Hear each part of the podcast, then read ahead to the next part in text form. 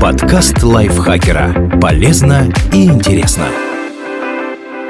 Всем привет! Вы слушаете подкаст лайфхакера. Короткие лекции о продуктивности, мотивации, отношениях, здоровье, обо всем, что делает вашу жизнь легче и проще. Меня зовут Михаил Вольных, и сегодня я расскажу вам о четырех самых диких обычаях разных стран мира.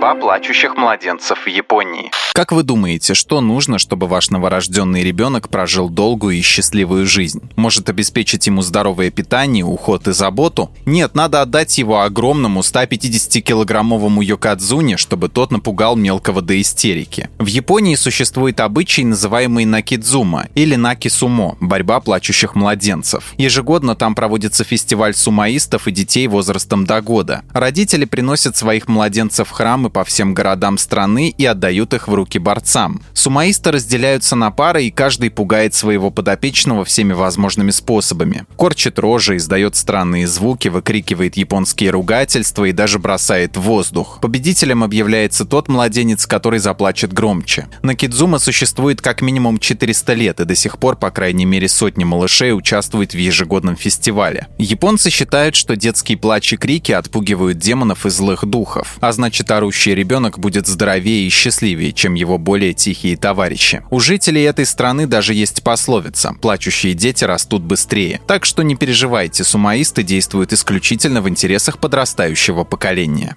Рвотный суд на Мадагаскаре. В 19 веке на Мадагаскаре правила самая злая королева, прямо как в мультфильмах Диснея, только людей она убивала по-настоящему. Звали ее Ранавалуна I. Политика ее величества заключалась в массовых репрессиях и терроре, что привело к сокращению популяции подданных с 5 до 2,5 миллионов человек только за период между 1833 и 1839 годами. Особенно ее величество отметилось тем, что полностью упразднило судебную систему, заменив ее так называемым испытанием Тангена. Вот в чем суть этой юридической практики. На острове Мадагаскар произрастает дерево Цербера мангас, на местном наречии именуемое Тангена. Оно содержит яд церберин, который при употреблении внутрь или даже в дыхании паров может убить, либо как минимум вызвать сильнейшую рвоту. И по крайней мере с 16 века жители Мадагаскара применяли яд для выяснения, виновен ли человек в колдовстве или иных серьезных преступлениях. Для этого на суде ему давали проглотить три кусочка куриной кожи и яд из плодов тангены. Если испытуемого стошнит и все три фрагмента кожи вернутся на свет, невиновен, прощаем. Если кусочка не хватает, виновен казнить. Если умер от яда, значит все равно виновен, но казнить уже поздно. Тогда, по крайней мере, запрещаем хоронить на семейном кладбище, как колдуна и мятежника. Несложно догадаться, что с такими правилами испытания проходили немногие. Как подсчитали историки, только половина подсудимых переживали действие яда. Впрочем, эта традиция была мало распространенной до начала правления вышеупомянутой Рановалуны I. Она же решила испытывать тангены и вообще всех потенциальных преступников, до кого дотягивались длинные руки правосудия. И пока королева сидела на троне, в судах умирало примерно по 3000 человек в год, а общее количество убитых тангеной составило где-то 100 тысяч человек. Только в 1863 году король Радама II объявил эти испытания незаконными, развенчал культ личности безумной королевы и приказал реабилитировать умерших обвиненных, разрешив перезахоронить их на семейных кладбищах.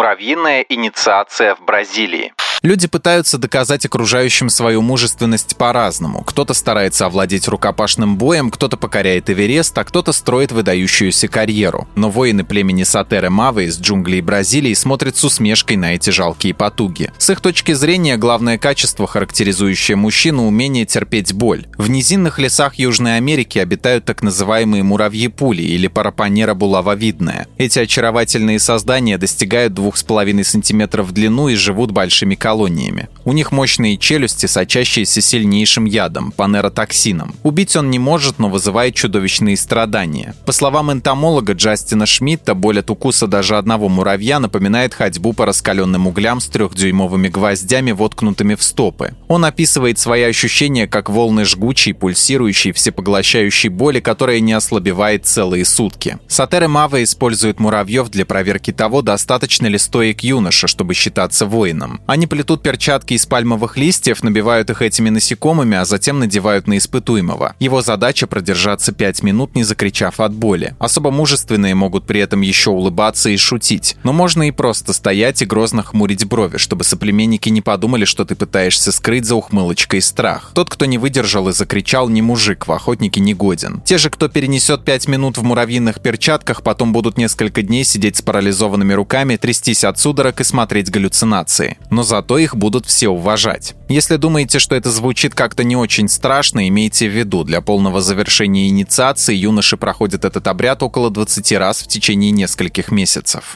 Самомумификация в Тибете и Южной Азии.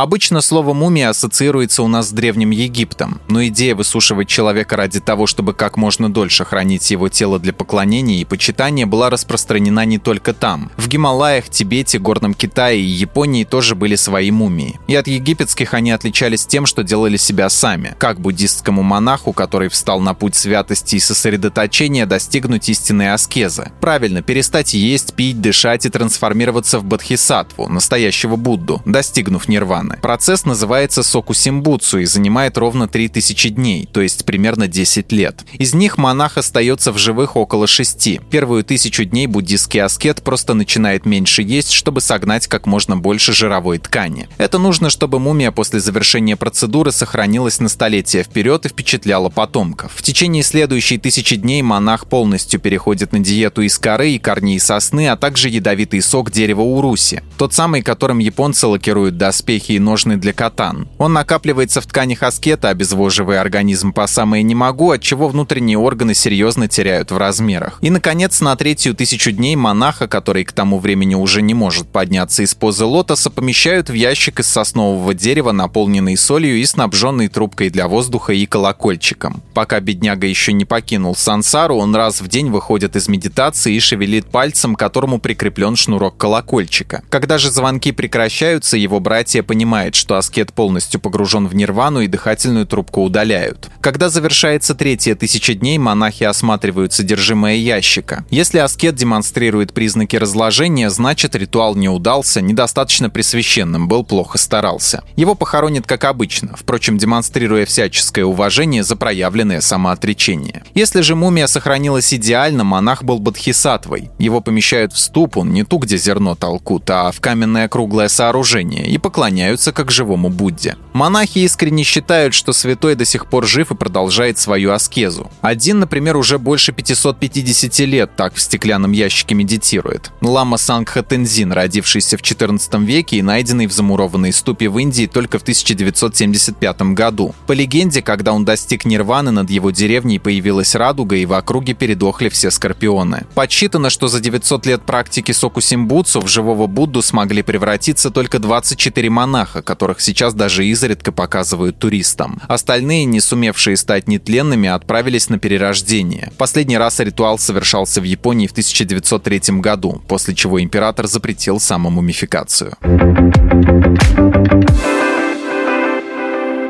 Спасибо Диме Сашко за этот текст. Подписывайтесь на подкаст Лайфхакера на всех платформах, чтобы не пропустить новые эпизоды. Ставьте ему лайки и звездочки, это помогает узнать о нас новым слушателям. Свои впечатления о выпуске оставляйте в комментариях или отзывах в приложении. А еще включайте наш подкаст «Сейчас скажу». Эта аудиовикторина понравится тем, кто хочет проверить свои знания и заодно весело провести время. На этом я с вами прощаюсь. Пока. Подкаст Лайфхакера. Полезно и интересно.